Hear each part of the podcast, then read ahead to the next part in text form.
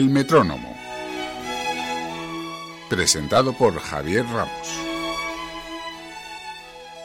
Hola de nuevo y sean bienvenidos a vuestra casa. Juntos haremos de este programa un teatro donde podremos escuchar lo mejor de la música clásica de la historia universal. Con esto vengo a referirme al personaje que trataremos hoy, Niccolo Paganini, el mejor y más virtuoso violinista que el mundo ha podido dar para la gloria de este género. Este compositor e intérprete italiano, precursor del romanticismo musical, fue una figura prominente en su tiempo, hasta tal grado que hizo leyenda en vida y a su muerte la historia ha sido su mejor testigo. Con estas cualidades mencionadas, atestiguaremos nuestras palabras en el apartado dedicado a su biografía.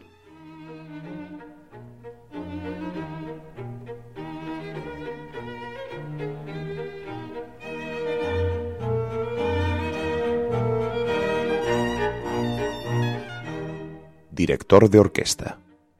El director de orquesta es el encargado de dar las diferentes entradas a los instrumentos de la orquesta, marcar el compás y tratar de conseguir de la orquesta el sonido más adecuado a la obra musical que está siendo interpretada.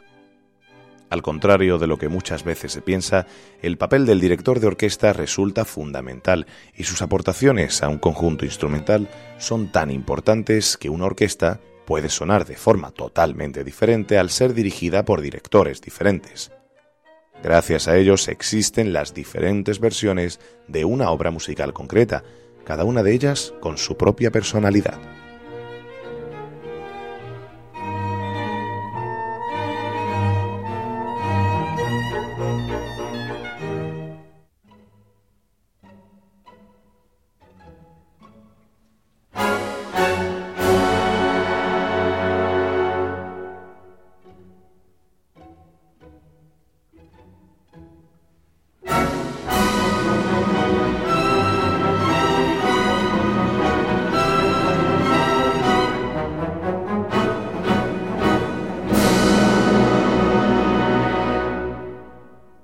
Paganini Bocchiardo fue un violinista, violista, guitarrista y compositor italiano, considerado entre los más virtuosos músicos de su tiempo, reconocido como uno de los mejores violinistas que haya existido, con oído absoluto y entonación perfecta, técnicas de arcos expresivas y nuevos usos de técnicas de staccato y pizzicato.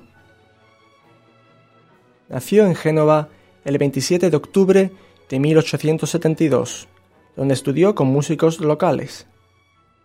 Sus padres fueron Antonio Paganini y Teresa Bocchiardo.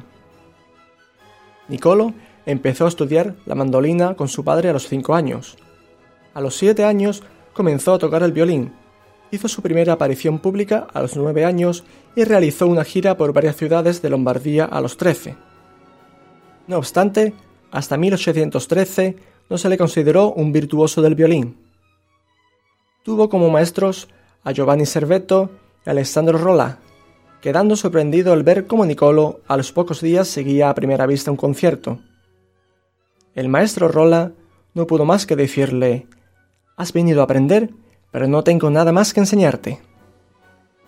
Con 16 años era ya conocido, pero no digirió bien el éxito y se emborrachaba continuamente. Una dama desconocida lo salvó de esa vida licenciosa para llevarlo a su villa, donde aprendió a tocar la guitarra y el piano.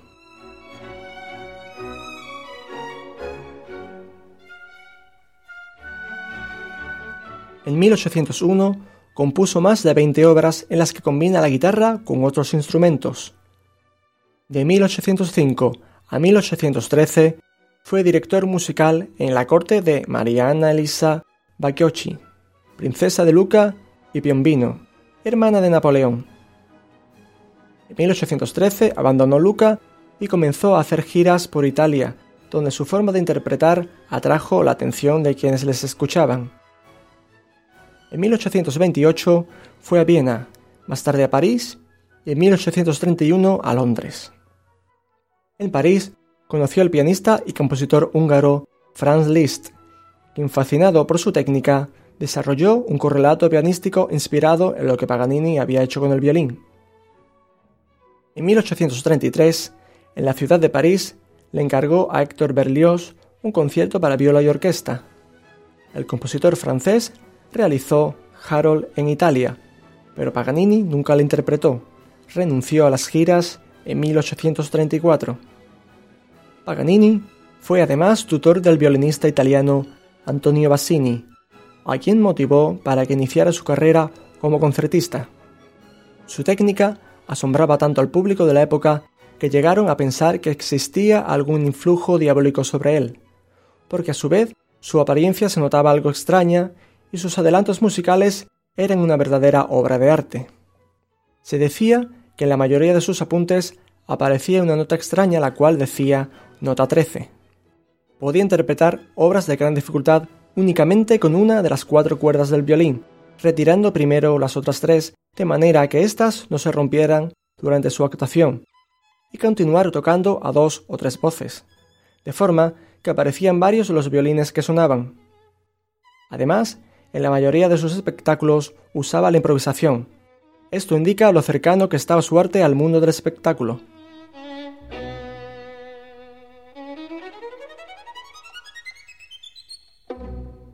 Nicolo fue tan virtuoso en el manejo de ese instrumento que pronto empezó a correr una leyenda a su alrededor, la cual decía que había matado a un rival y fue condenado por ello a presidio, y que él había pactado con el diablo entregándole su alma a cambio de la libertad y de adquirir esa maravillosa técnica con el violín. El vulgo creía esa leyenda y había quien aseguraba haber visto al diablo junto al violinista ayudándole en los momentos difíciles. Todos habían oído hablar de él, no solo los cultos. Hasta los mendigos y las prostitutas compraban sus entradas apenas anunciaba que tocaría Niccolo Paganini. A Paganini la vida le sonreía por donde pasaba. Su presencia impactaba a las mujeres al punto de arrojarse a sus pies. Y si no, bastaba con su glamour. Ahí estaba su manera de tocar el violín. Una dama que se resistía a amarlo, que se encerraba en su habitación y que había dado órdenes de que bajo ninguna circunstancia se dejara entrar a Paganini en su casa, el virtuoso se las ingenió para llegar hasta el balcón de la alcoba e improvisar una sonata para una sola cuerda. Cuando la dama se percató de la hazaña con el violín, le hizo un lugar en su cama al genio. Así transcurrían esos años de mujer en mujer, de cama en cama. Era lo que más le atraía, junto con el dinero para gastarlo y para jugarlo. Sus obras incluyen 24 caprichos para violín solo, de 1801 a 1813, seis conciertos y varias sonatas. Además, creó numerosas obras en las que involucraba de alguna manera a la guitarra, exactamente 200 piezas. Paganini llegó a poseer cinco violines Stradivarius, dos Amatis y un Guarnerius, su violín famoso, llamado Il Canone.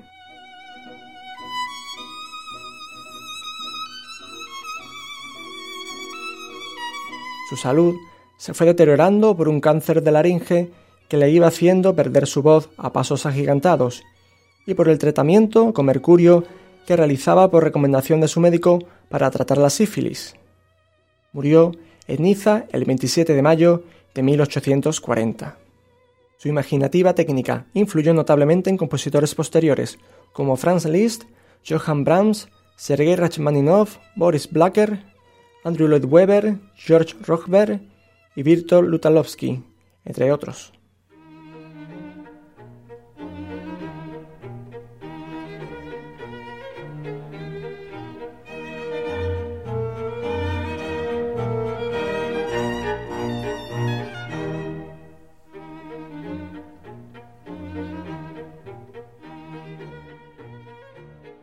Disonancia.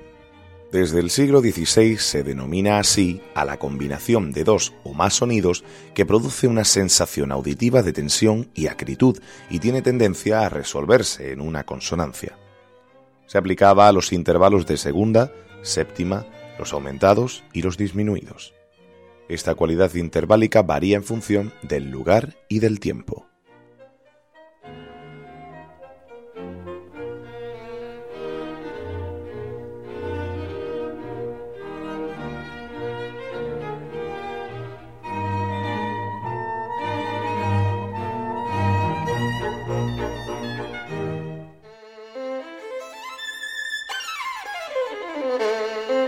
Capricho número 5, opus 1.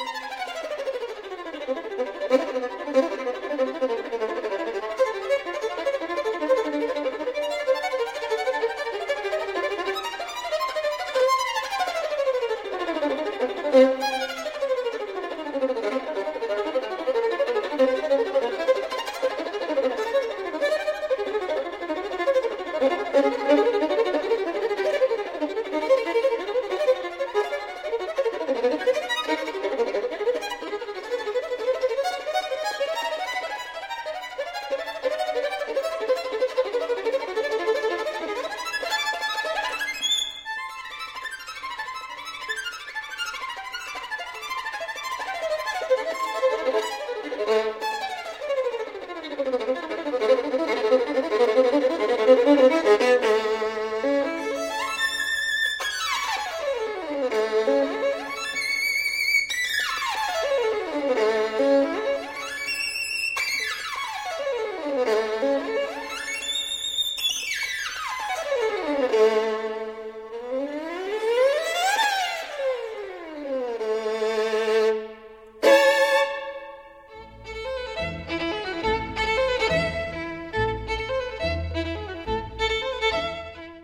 Capricho número 24, opus 1.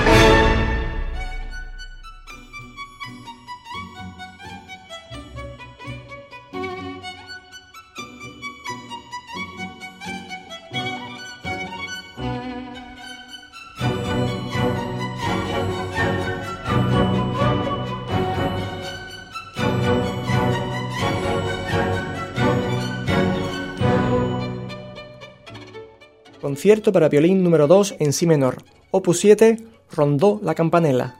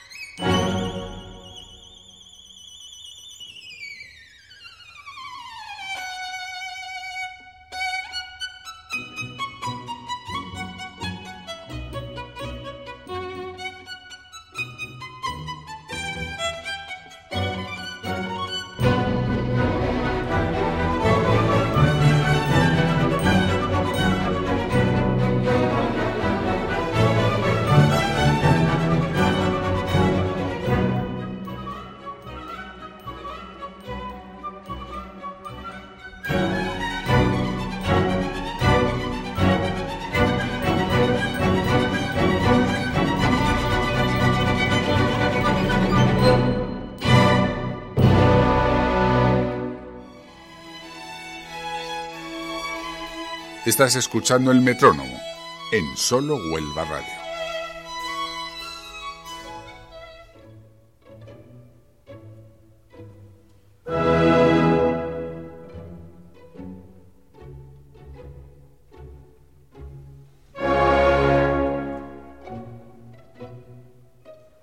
Concierto para violín número 3 en Mi mayor, opus 8, Adagio, Cantabile Spanato.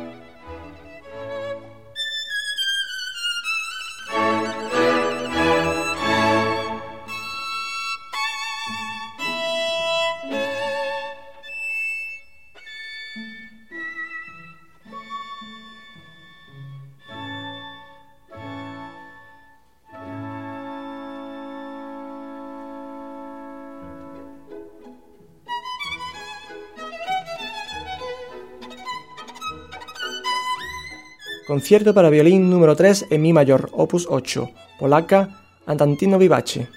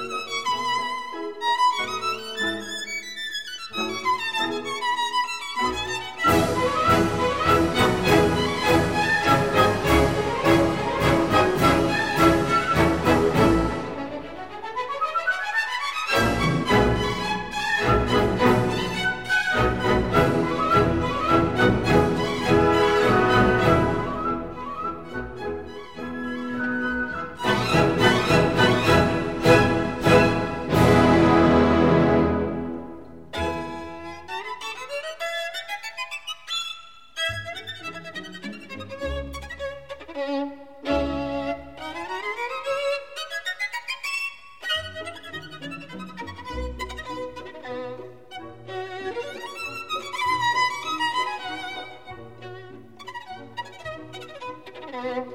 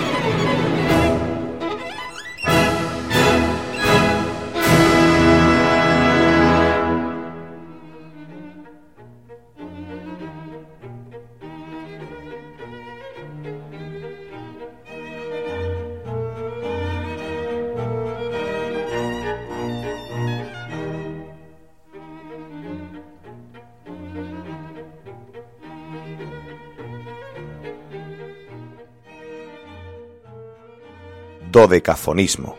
Sistema de composición en el que se emplean indistintamente los doce sonidos de la escala temperada dispuestos en una serie. Lo desarrollaron Hauer y Schoenberg a partir de 1920 aproximadamente tras la etapa del atonalismo libre.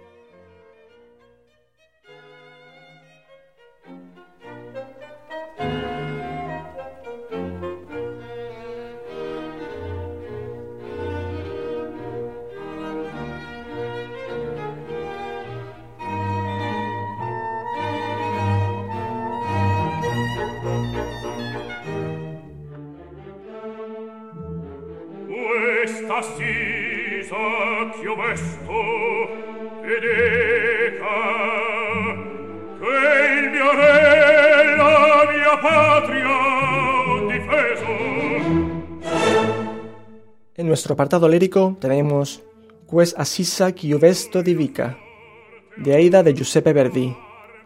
Canta en el papel de Amonasro Tito Covi. Interpreta a la orquesta del Teatro de la Scala de Milán, cuyo director es Tulio Serafín.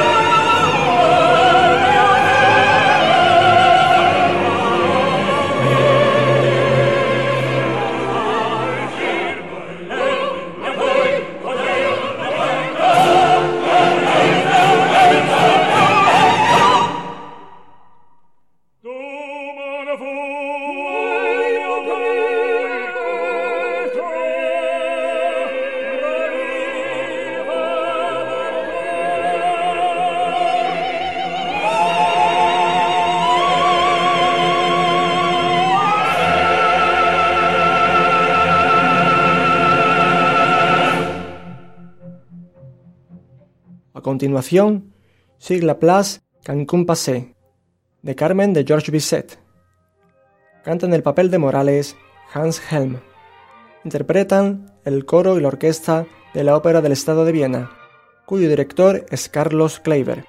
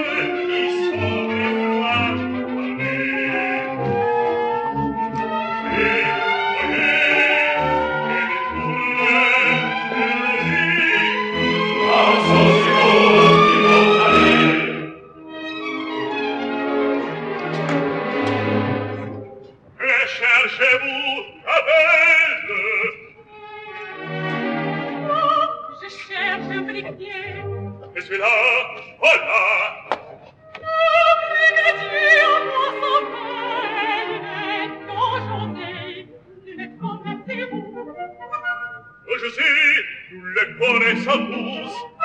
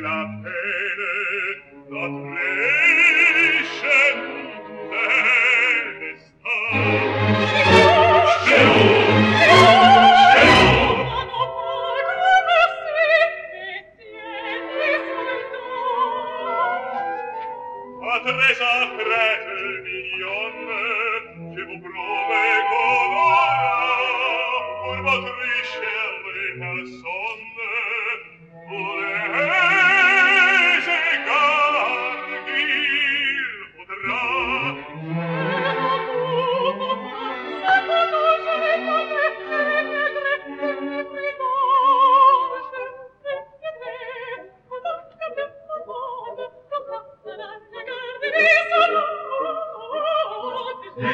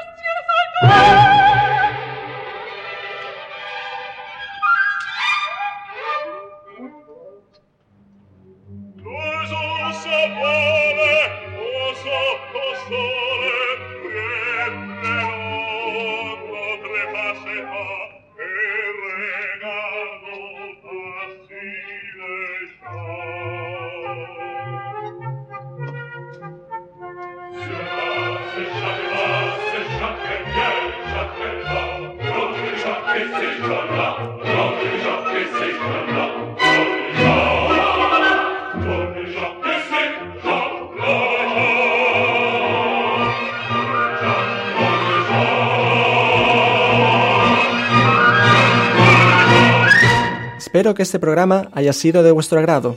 En el próximo nos iremos hasta la Rusia imperial de Modest Mussorgsky. Así que os emplazo nuevamente aquí, en el metrónomo. Un saludo.